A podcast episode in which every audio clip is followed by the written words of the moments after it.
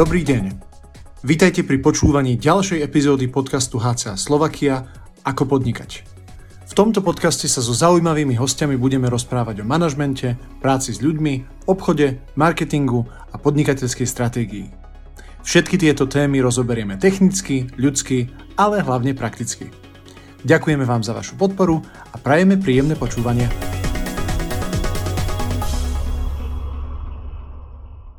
Vážení poslucháči, milí priatelia, dovolte mi opäť vás srdečne privítať pri ďalšej epizóde nášho podcastu. Dnes máme tú čest byť poctený návštevu jedného výnimočného hostia. Je to človek, ktorý sa naozaj v svojej práci venuje už takmer 20 ročia a je to môj veľmi obľúbený a veľmi úspešný kolega Slavo Gibala. Vítaj.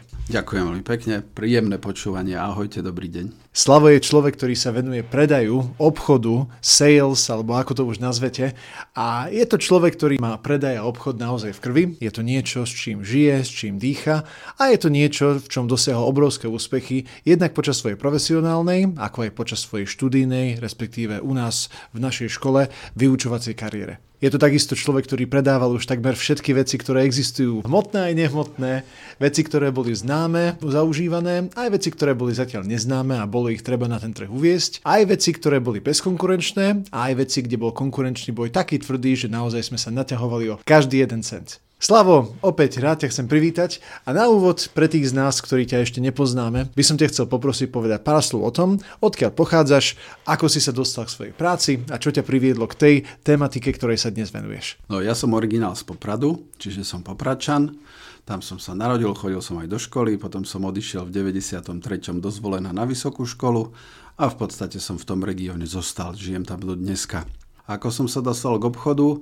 No popri vysokej škole, keďže moji rodičia neboli nejakí takí veľmi solventní, tak som si začal hľadať prácu. A začal som v umeleckej agentúre ako pomocník, že podaj toto, úprac a prelož stoličku. A potom moja šéfka nejako prišla na to, že by som mohol robiť aj obchod.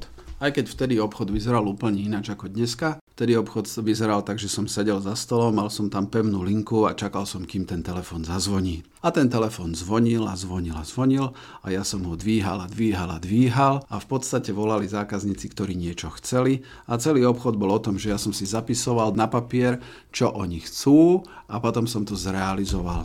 Bola to umelecká agentúra, ja som vtedy robil e, manažera skupine Maduár, tí, čo to poznajú.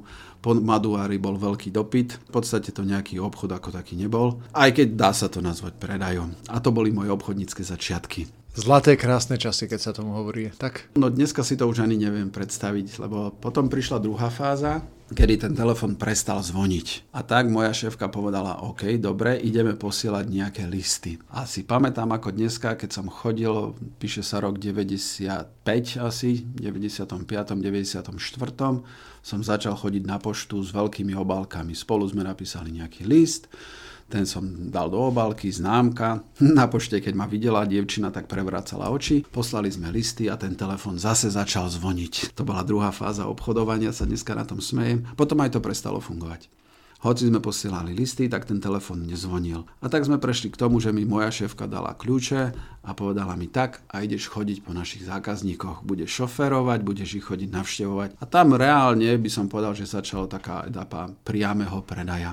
Nakoniec aj to už bolo málo a tak ja som potom teda odišiel z tej agentúry. Založil som si vlastnú živnosť, potom SROčku a potom už to bol taký predaj, že nie na cudzie meno, ale na moje meno a to už bolo kombinácia toho všetkého. A to dneska na to rád spomínam, lebo fakt to boli pionierské časy, veľa vecí sme dosiahli, veľa vecí sa podarilo. Akož to už býva, neviem, či to poznáte, úplne iné, keď na stole leží 10 tisíc korún a máme sa dohodnúť, potom zrazu na stole ležalo pár miliónov a už sme sa nevedeli dohodnúť. Keď sa na to dneska pozriem, tak vidím, že veľa tých obchodníkov padlo do pasce, do ktorej som padol aj ja, že keď robíte ten obchod, tak máte peniaze, máte úspech a chutí vám to.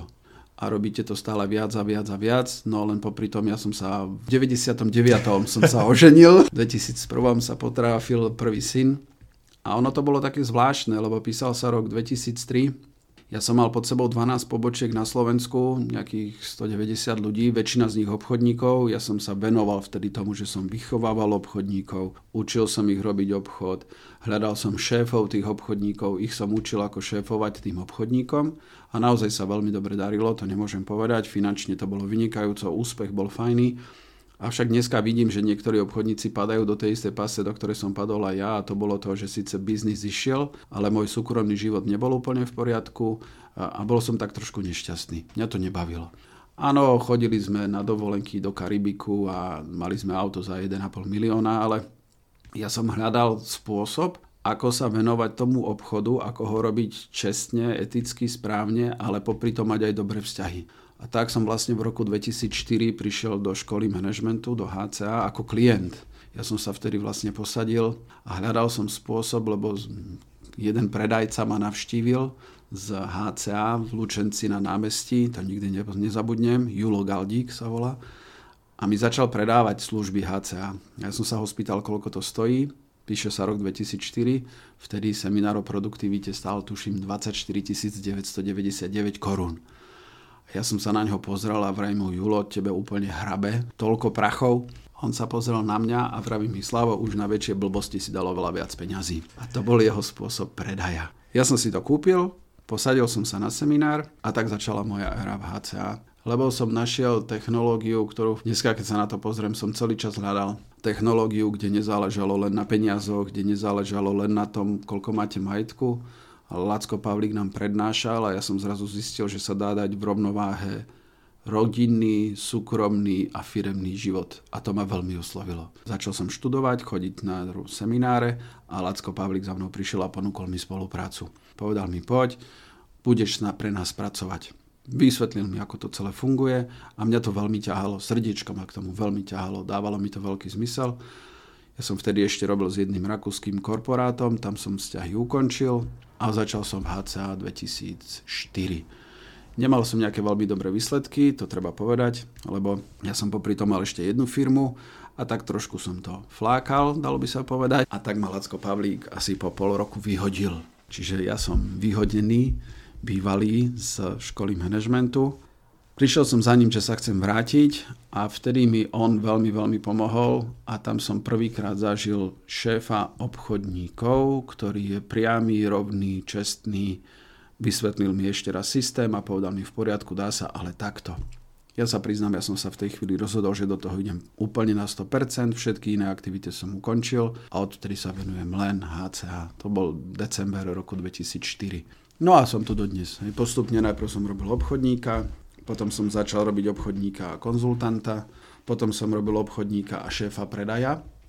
Potom prišla v roku 2008 slávna kríza, kedy sme sa s Ladislavom dohodli, že prestávam robiť šéfa predaja, prestávam robiť šéfa obchodníkov a vraciam sa späť na obchodnícky post, lebo tým som vedel najviac pomôcť firme a potom som sa stal ešte aj prednášateľom, čo robím do dneska. Ďakujem veľmi pekne. Vráťme sa úplne k jadru celej problematiky a k celej téme. Ja trošku nadviežem na to, čo si hovoril o tom, ako si uvažoval, ako sklbiť všetky tri sféry života, rodinnú, firemnú a takisto aj tú obchodnú. A ty dlho, dlho sa predajú venuješ aj profesionálne, aj ho zažívaš na vlastnej koži, aj s ním chodíš do terénu.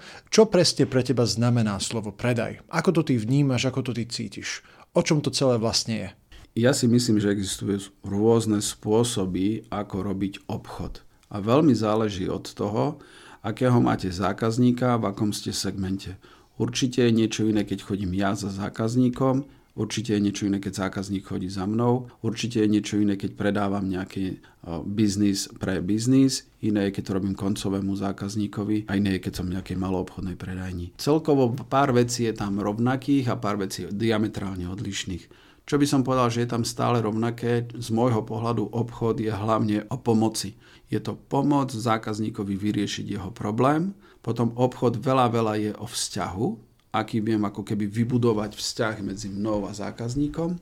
A ešte obchod je aj o tom, že naozaj vy spôsobujete to, že zákazníkovi zlepšujete život a budujete dôveru. Keby som mal vypichnúť také tri hlavné veci, asi toto by som povedal. Znie to ako veľmi hlboká myšlienka. Platí to aj pre niekoho, kto predáva, dajme tomu klince v nejakom hypermarkete alebo nejaké čerešti na trhu? No a tu máme tú mieru. Niekde je to, hlavne keď máme rýchlo obratkový tovar, že niekde prídem a ja už viem, čo chcem, tak tam by som veľmi do týchto hlbokých myšlienok až tak nešiel. Tam ide o to pomôcť, ako pomôžem s tými, keď predávam tie klince tomu zákazníkovi. No tak, že mu predám rýchlo tie klince, presne také, aké potrebuje. Dneska ich vie zobrať, dneska vie zabiť tú dosku alebo niečo podobné. Ale prvky ponuky sú tam stále tie isté. Asi by bolo hlúposť, to sa vraví, že dobrý predajca predá aj Eskimákovi chladničku.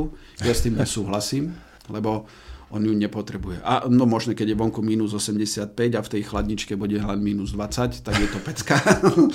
Ale je to taká tenká hranica. Ja keby som mal zadefinovať z môjho pohľadu najväčší problém, ktorý ja vidím v obchode, je to, že máme na Slovensku, a nielen na Slovensku, to isté som videl v Čechách, v Maďarsku, v Rumunsku, v Holandsku, nekvalitných obchodníkov, ktorí nerobia obchod. A tým pádom vnímanie tých zákazníkov, tých obchodníkov je dosť často negatívne.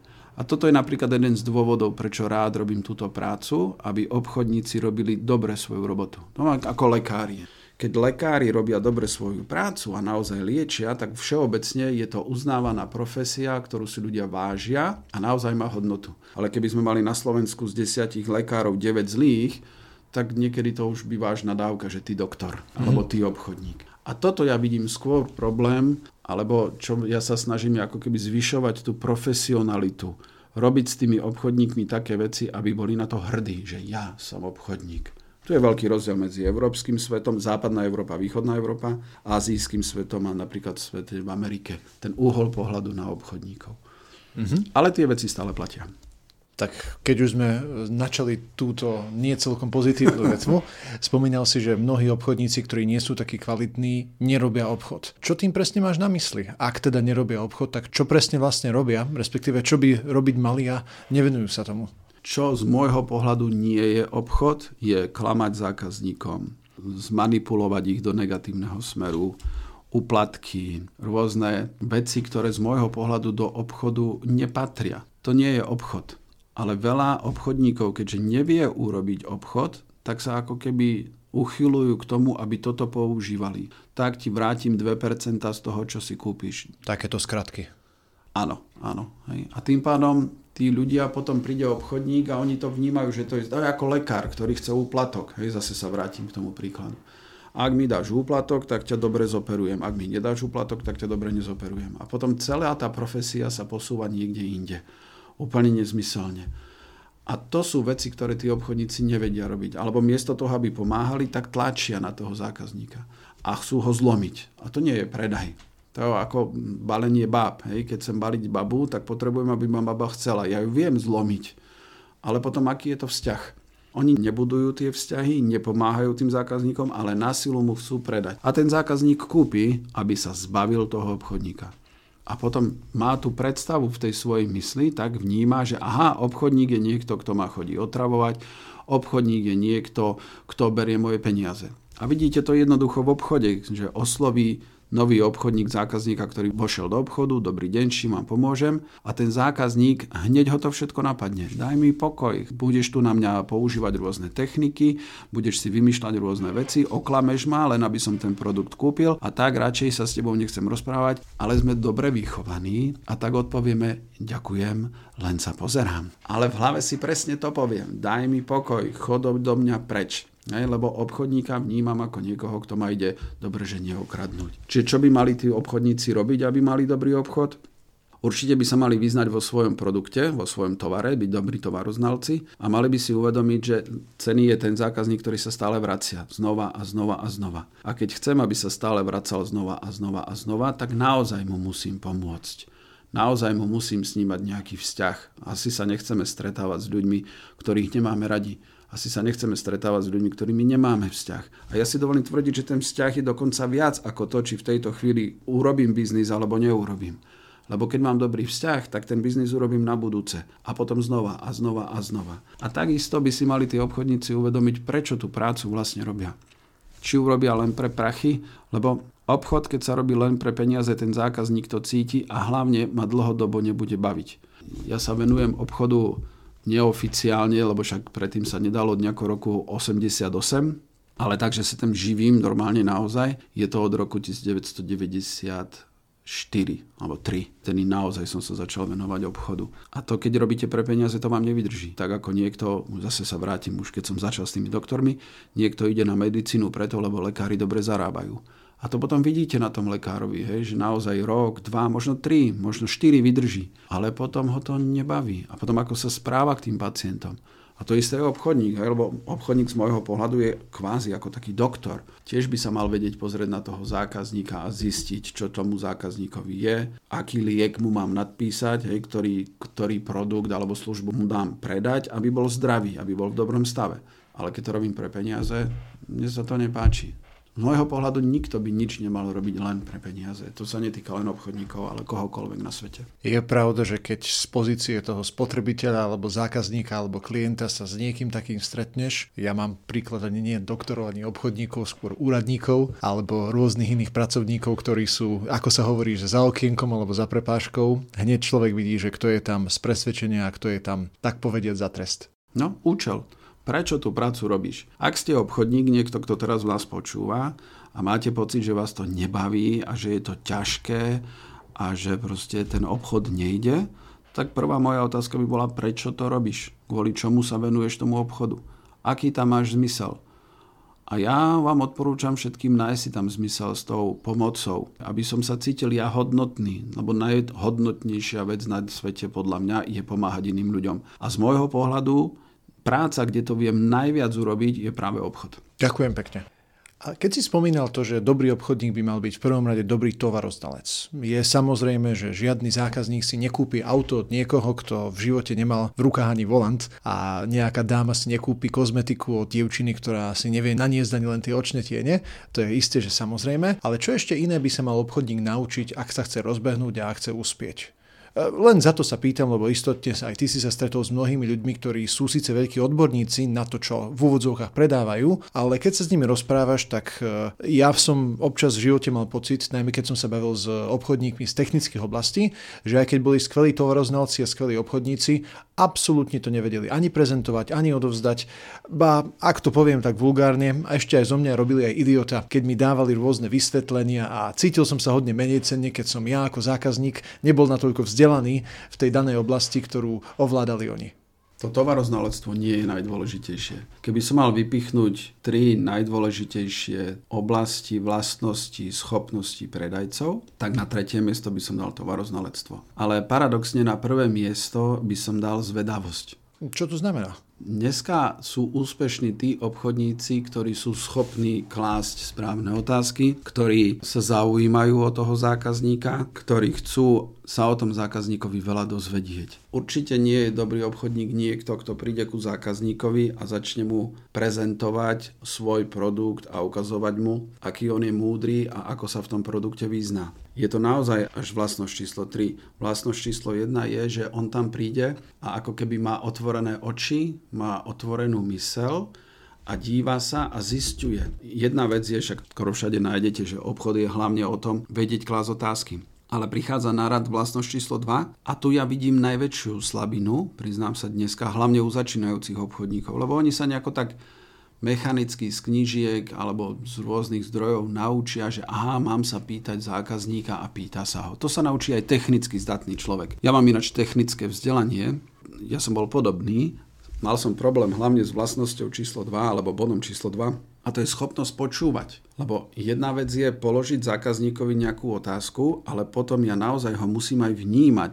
Česi majú také slovo, že je rozdiel naslouchat a poslouchat. V Slovenčine je rozdiel počúvať, ale aj vnímať to, čo mi ten zákazník hovorí. A ja veľakrát vidím, že tí obchodníci sú naučení nejaké otázky klásť, ale keď im zákazník odpovedá, tak on už rozmýšľa ten obchodník nad niečím úplne iným, čo sa ho spýtam, ako mu to ponúknem, miesto toho, aby toho zákazníka naozaj vnímal. Čiže keď ste začínajúci obchodník, alebo ja keď som školil obchodníkov, ja som ich veľakrát počúvaj toho zákazníka, vnímaj ho, veď ti toto povedal. A ja keď ho nevnímam, keď naozaj sa nesústredím na ňo, ale sústredím sa na seba, na svoj nejaký vnútorný svet, na svoje vnútorné úvahy, tak ten zákazník niečo rozpráva, ale ten obchodník ani nezachytí, že niečo rozpráva.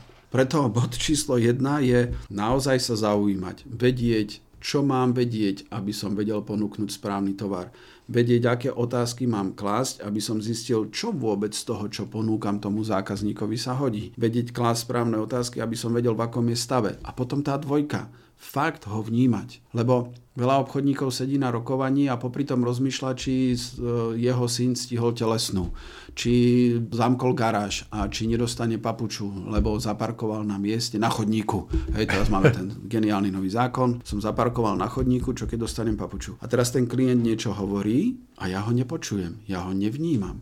A potom mu idem robiť nejakú ponuku. Ale na základe čoho mu urobím tú ponuku, keď som ho nepočúval. A teraz keď ho aj počúvam, ale spýtal som sa blbé otázky, tak zase neviem, akú ponuku mu mám dať. Čiže jednotka zvedavosť, dvojka schopnosť vnímať, počúvať a trojka je tovaroznalectvo. A keď tieto tri veci obchodník má, ja si myslím, že bude úspešný. Ja trošku zakontrujem a urobím takého diablovho advokáta. Vravel si v úvode, že sme všetci slušne vychovaní a asi je tam aj nejaká tá nultá podmienka, že mal by ten obchodník mať aj nejaké tie dobré moresy a dobré vystupovanie, lebo predsa len iná je jazyková výbava obchodníka na tržnici a iná je jazyková výbava obchodníka na nejakom korporátnom jednaní. Predsa len nie je zvedavosť dnes vnímaná ako drzá, nie je to nepríjemné, impertinentné, keď obchodník kladie otázky a keď sa pýta a zaujíma. Nie je to už dnes v dnešnej dobe a v dnešnej súčasnej civilizácii už považované za až nepristojné? Veľmi záleží od toho, kde sme na rokovaní. Ja by som povedal, že je tam pár faktorov.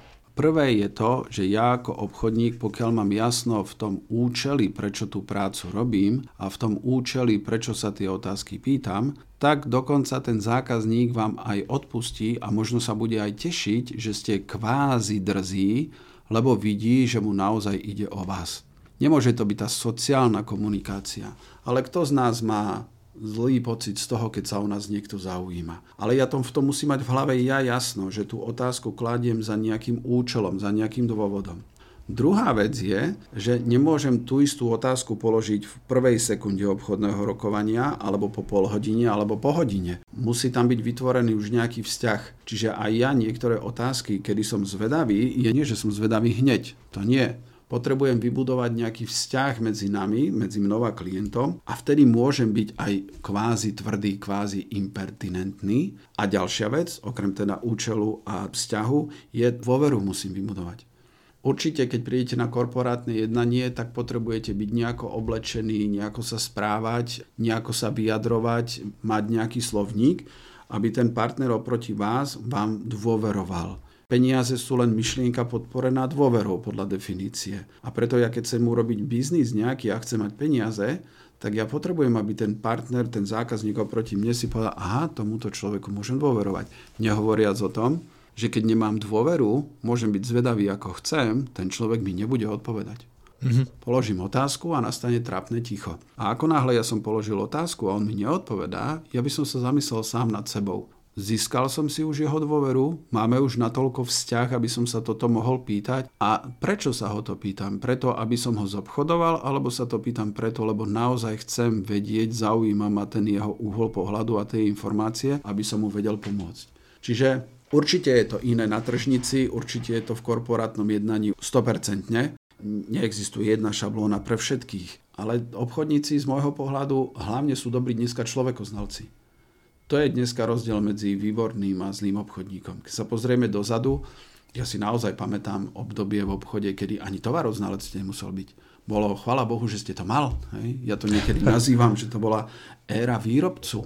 Ten, kto vyrábal. Tak, dá sa povedať, že keď sa vrátime dva roky dozadu do roku 2021, tak naozaj ten, kto vôbec mal tovar, ten bol naozaj na koni, keďže sme mali nedostatok všetkého. Presne tak. Tam neboli nutné nejaké techniky vôbec. ani. Stačilo to mať na sklade. Ale kedy si to tak bolo. No, dneska už si myslím, že ten klient špekuluje, vyberá, môže, neviem, žiadny produkt, ktorý by nemal konkurenciu. Dobre, vodárne slovenské, tak vodu môžem brať od nich, alebo kanalizácie, dobre, možno elektrika, ale ináč všade je nejaká konkurencia a, a je to posunuté niekde inde. Kedy si Apple bol trh výrobcu. On si vybral, že doniesol smartfón a povedal, za koľko sa to bude predávať, kde sa to bude predávať, komu sa to bude predávať. Ale tie konkurenčné firmy veľmi rýchlo zistili, že je tu nejaký žiadaný produkt a začali to vyrábať. Potom sme mali, ako keby nazvime to trh výrobku, kedy sa porovnával smartfón taký, smartfón taký, ale dneska už je toho tak veľa, že si dovolím tvrdiť, že aj v tomto segmente a asi 99%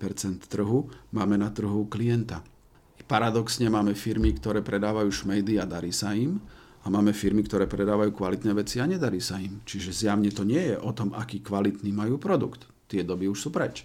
Dneska je to o tom, či ten obchodník rozumie tomu zákazníkovi, či je fakt dobrý človekoznalec a to sa dá aj použiť, ale aj zneužiť. Poznám firmy, kde ten obchodník je dobrý človekoznalec, ale používa to na zneužitie toho klienta vie, ako s ním komunikovať a naozaj mu predá šmejt. A v inej firme majú kvalitný produkt, ale ten obchodník nevie, ako s nimi robiť a furt mu vysvetľuje, ako je to bomba super špička, je perfektný človekoznalec, akurát nepredá.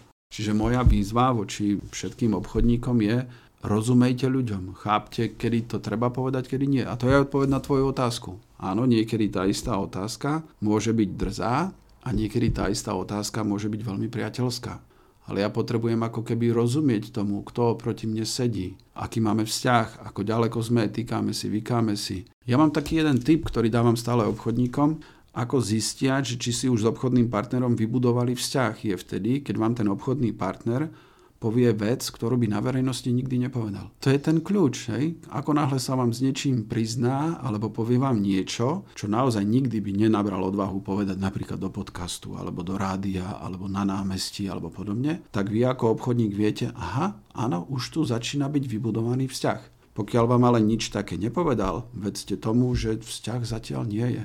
Je to biznis vzťah. A tam nemôžem klásť otázky, ktoré by som mohol položiť keď máme už vybudovaný nejaký vzťah. To dáva zmysel.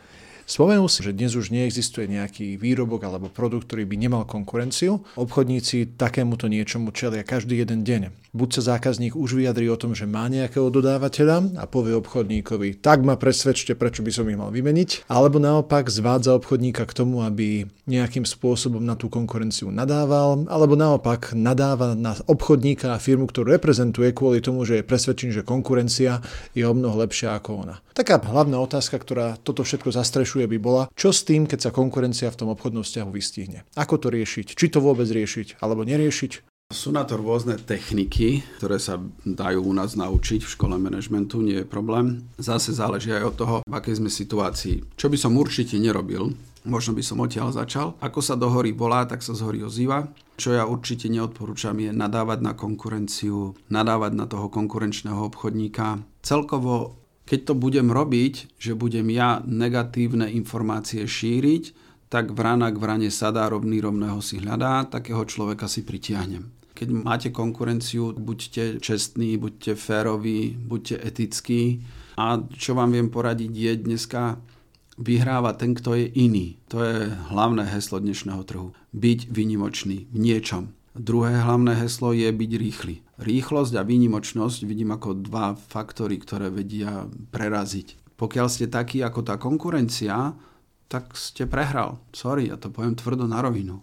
Prečo by ten zákazník mal meniť niekoho, koho má, keď mu ja donesiem to isté a možno ešte drahšie? Jediná cesta, ako viem preraziť, je, že budem lacnejší. No ale ja zatiaľ nepoznám žiadnu firmu, ktorá by zbohatla alebo bola úspešná tým, že predáva cez cenu. Že ponúkam to isté len lacnejšie. Podľa mňa to je cesta do pekla.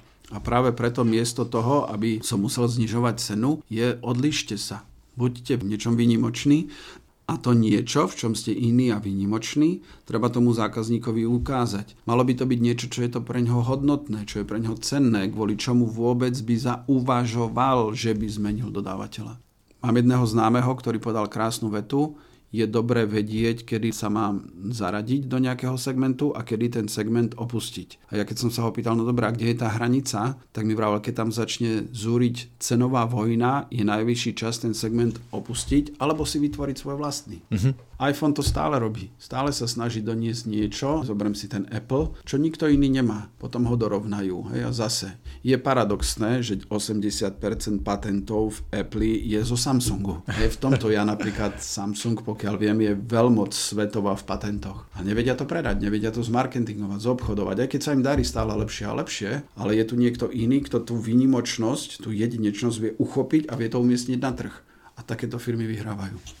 Mm-hmm. Nož, keď sa na to takto čestne pozrieme, ono niekedy s tým úzko súvisí aj to, že produkt, ktorý predávajú alebo ponúkajú obchodníci, má istú reputáciu. Sú produkty, ktoré sa v úvodzovkách predávajú samé od seba a idú ako teplé rožky u nás na dedine. A sú produkty, ktoré naozaj je nutné buď zákazníkovi správne predstaviť, alebo sú to dokonca produkty, ktorí nemajú až takú žiarivú reputáciu, alebo, no keď to poviem veľmi ľudovo, je úplne iné predávať Mercedesy a úplne iné predávať Dacie. Majú inú reputáciu a iný šmrnc v ušiach a v mysli a v srdci zákazníka. Ktorý z týchto obchodníkov má z tvojho pohľadu konkurenčnú výhodu? Alebo takto, ktorý to má ľahšie, ak niektorý? Treba sa zameriavať iba na to, aby som predával to, čo ide ľahšie a to, čo ide samé a to, čo každý chce?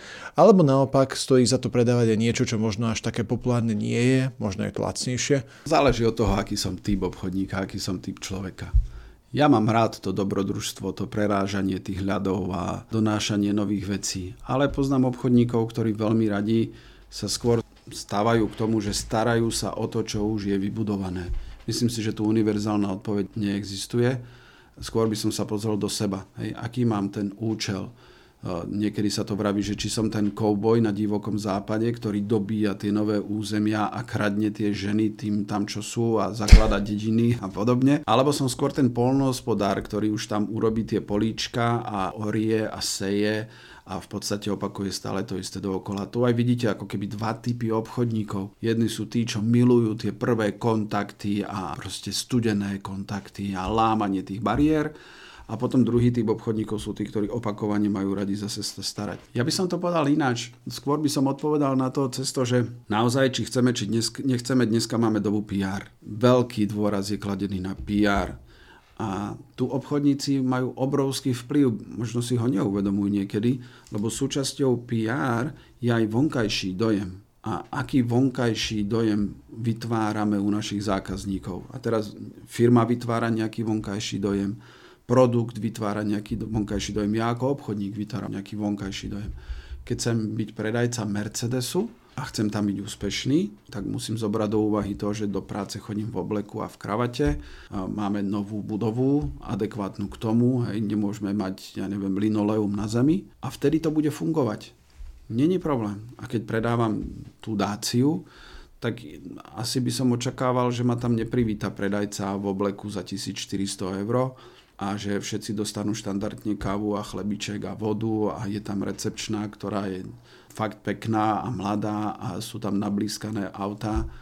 Čiže ako keby nastavme ten vonkajší dojem, ktorý tam máme, aby korešpondoval s tým PR. Tu vidím tiež veľakrát ako keby problém. Ja nemôžem prísť do banky a tam ma privíta chlap v šortkách a v tričku a povie mi, hurá, máme vymyslenú novú stratégiu, čo s vašimi prachmi, uvidíme, či to vyjde. Nebude úspešný, ale keď prídem do nejakého startupu, ktorý sa venuje týmto veciam a nikto to nevie, tak tam bez problémov očakávam chlapa, hoci aj vo finančníctve, ktorý bude v šortkách, v tričku, bude mať na stole obrázok slniečka a pláže a povie mi, počúvajte, hráme sa a možno o dva roky o všetko prídeme, je to dobrodružstvo. Čiže veľmi záleží od toho, aký som typ človeka. Ja ako keby všetkým obchodníkom radím, nech si nájdú to svoje.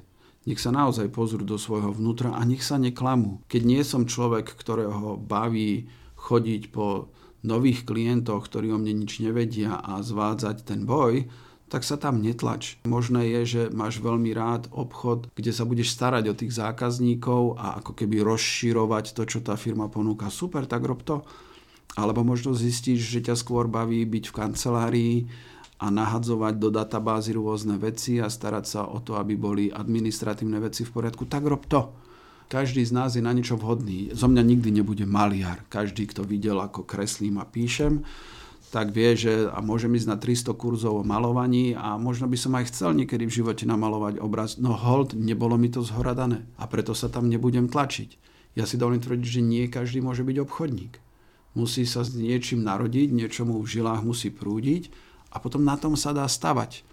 Áno, viem hrať na gitare, áno, viem skladať hudbu, pesničky, básničky, to mi pán Božko dal, no ale kresliť, malovať, písať, to mi nejde.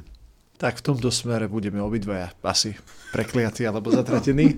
Ja ešte jednu takú tú technickú obchodníckú otázku pre teba mám. Žijeme dnes v dobe veľkej inflácie, rastúcich cien energií a z toho následne vyplývajúceho zdražovania. Mnohé firmy na to, aby prežili, musia tieto svoje náklady premietnúť do cien, lebo inej cesty nie.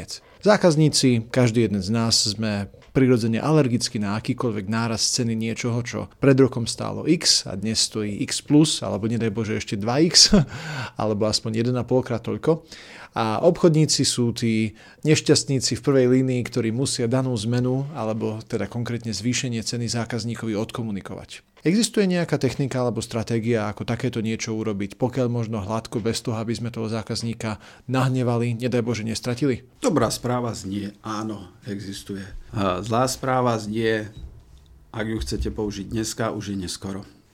Toto je krásna situácia, kedy ten obchodník dostane tvrdé zrkadlo, ako obchodoval s daným zákazníkom.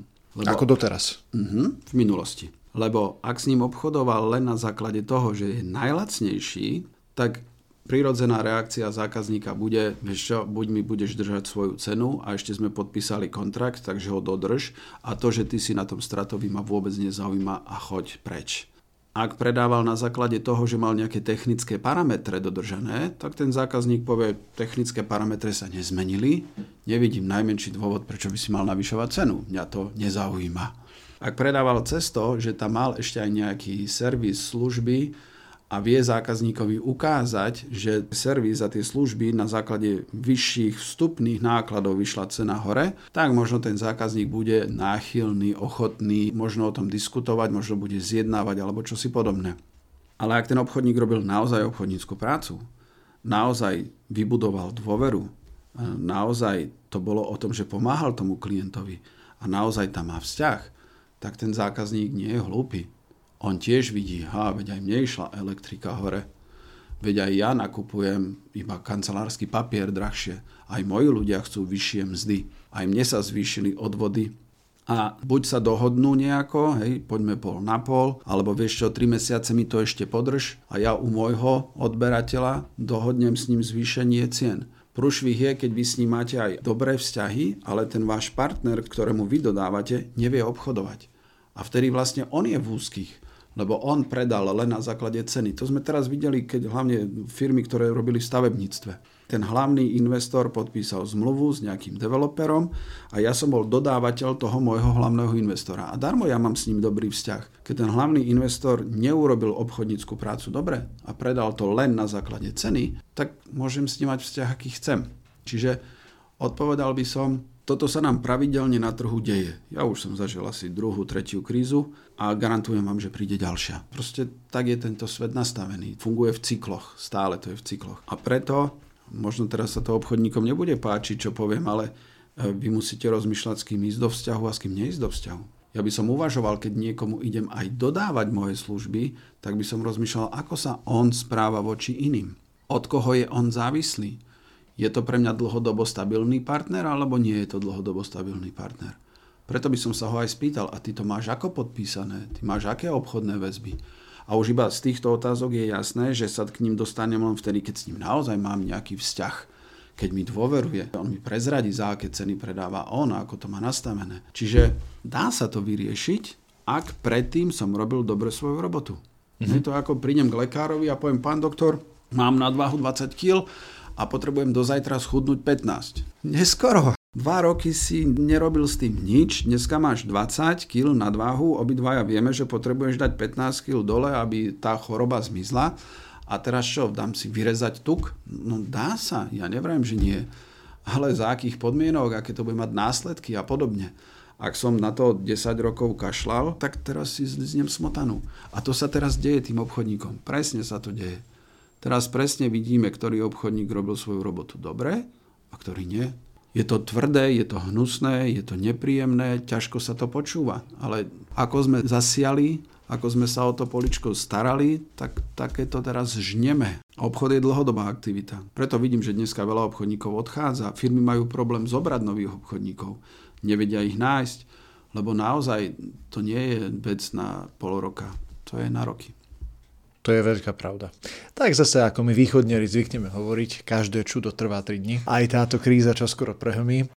Tak keď si ešte dáme na záver také malé okienko do budúcnosti, ja som čítal nedávno v jednom relatívne veľmi renovovanom celosvetovom ekonomickom médiu takú dlhú, no nie esej, ale taký pomerne odborný článok o tom, kam sa vôbec svet biznisu, konkrétne svet obchodovania uberá. A bol tam prezentovaný taký z môjho pohľadu až krajný alebo extrémistický názor, ktorý hovoril o tom, že predaj ako ho dnes poznáme, obchod vo forme priamého ľudského kontaktu, kde jeden človek obchodník si vytvára alebo nadobúda vzťah s tým zákazníkom, v budúcnosti zanikne. COVID bolo také prvé predkolo, kde ľudia si naozaj navykli v obrovskom množstve nakupovať online od, dá sa povedať, že neživých, neexistujúcich, nie robotov, ale e-shopov, aj veci bežnej spotreby, ktoré sa predtým internetovo nekupovali. A tento trend bude každým rokom silnieť a silnieť, až jedného dňa človek cez telefón alebo nejakú inú platformu pristúpi k nejakej umelej alebo minimálnej virtuálnej inteligencii, tej dá svoje požiadavky, tá mu pripraví ponuku čítu priamo na mieru a všetko to pre neho zabalí nejaký dron, ktorý mu to donesie si až priamo k dverám.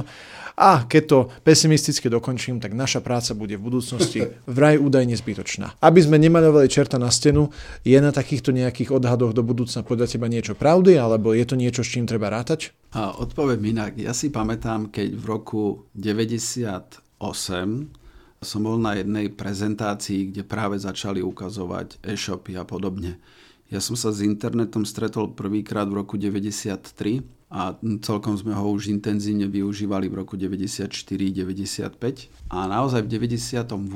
som videl prezentáciu, ktorá ukazovala, že do 10 rokov, čiže do roku 2008, kamenné predajne ako také zmiznú a vlastne preto sa stávali tak veľké obchodné domy, aby sa zmenili na skladové priestory a všetko pôjde online. Ten trend to vtedy celkom aj ukazoval, oni vychádzali z toho, ako narastá počet cez e-shopy a podobne. Máme rok 2023 a nejako sa to ešte stále neudialo. Určite budeme mať ďalej svet taký, ako máme dneska obchodu a určite budeme mať svet online obchodu. To je bez debaty. To proste je tak. Už sa tomu nevyhneme. Ja tam vidím dva faktory, ktoré na to vplývajú.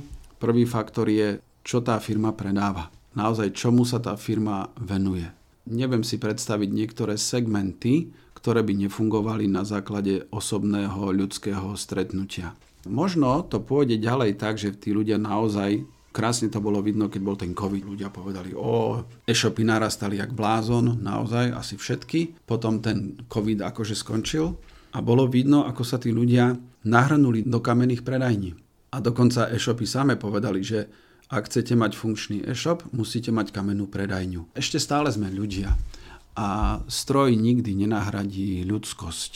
Čiže ja si myslím, že klasický obchod bude fungovať. Dokonca si dovolím dať takú malú predpoveď, že ten online svet bude narastať a potom začne klesať. Lebo človek je stále človek. Teplo ľudského srdca ešte zatiaľ žiadny počítač nevedel dať a myslím si, že ani nevie dať kúpte si online mačku a porovnajte si to s mačkou, ktorú máte doma. Tam ako či bolo, ho chovali, hladkali, krmili, potom zdochlo, tak sme si kúpili nové, oživili. Ale každý jeden človek, ktorý raz pohľadkal zviera, kto mal doma psa, mačku, škrečka a pohľadkal ho a to zviera sa k nemu pritúlilo, tak pochopí, že to nič nenahradí.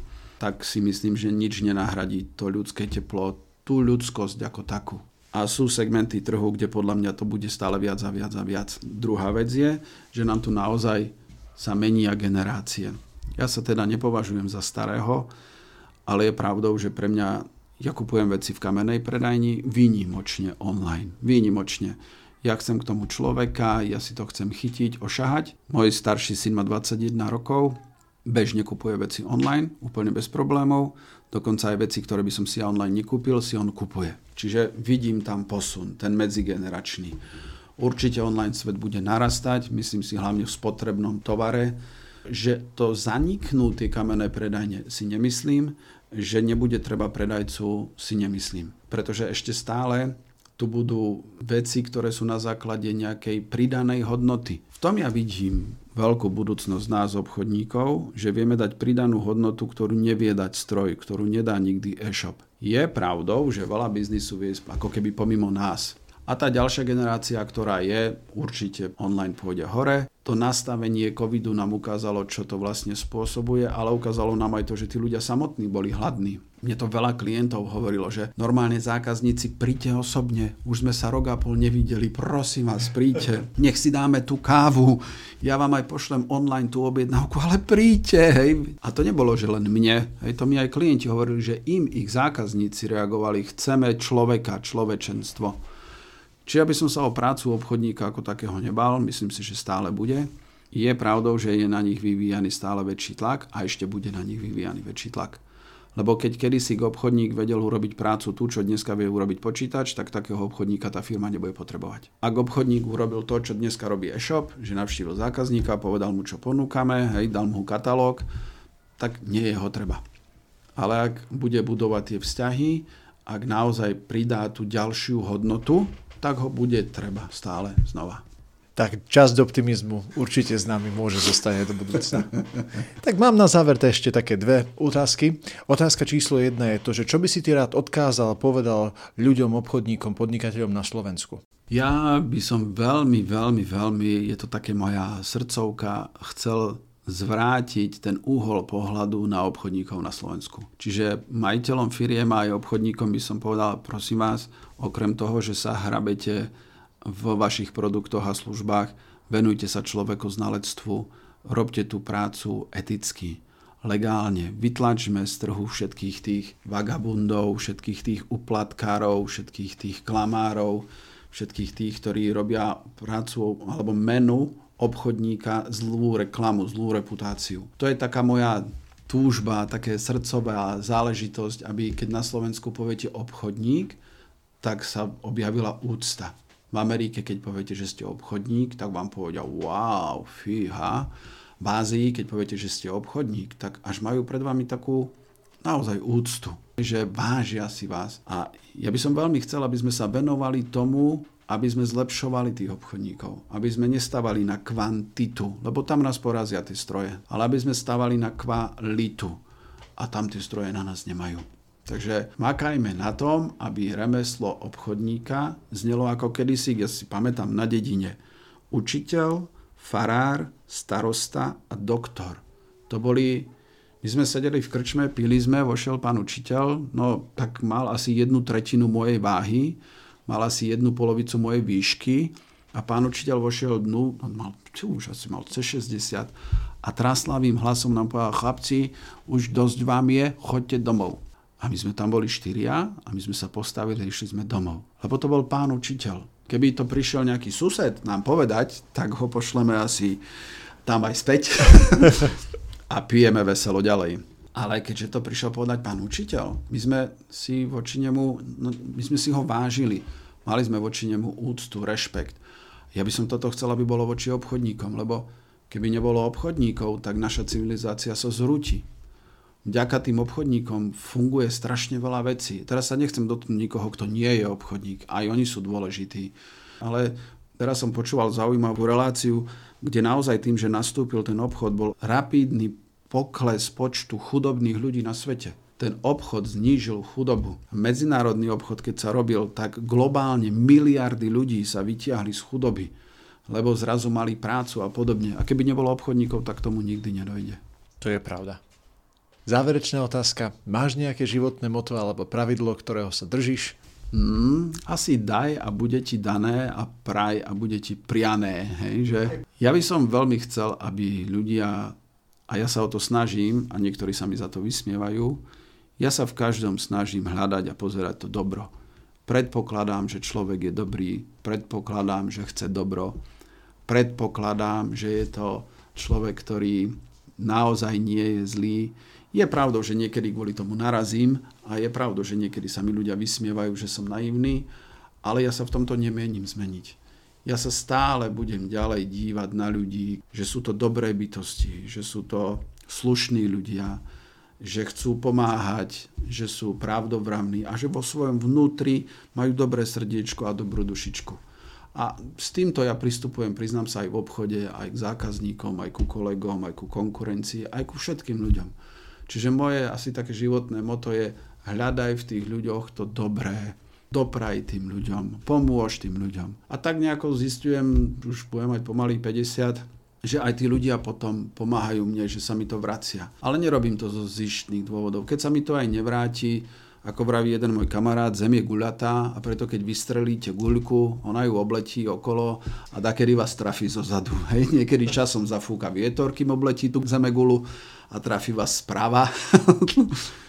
Čiže šíriť dobro, naozaj pomáhať tým ľuďom nezištne. Dobre, áno, niekedy treba aj biznis urobiť a obchod, Ale ja odmietam sa, aj keď sa dívam tomu zlu do tváre, odmietam sa tomu podvoliť alebo prispôsobiť, alebo si povedať, dobre, tak svet je zlé miesto a je to tu katastrofa. Nie.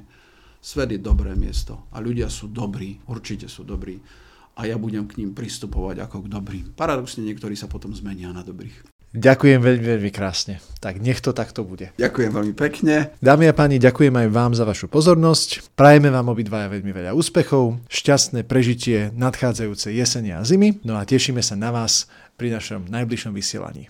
Ďakujeme krásne a dovidenia. Do počutia.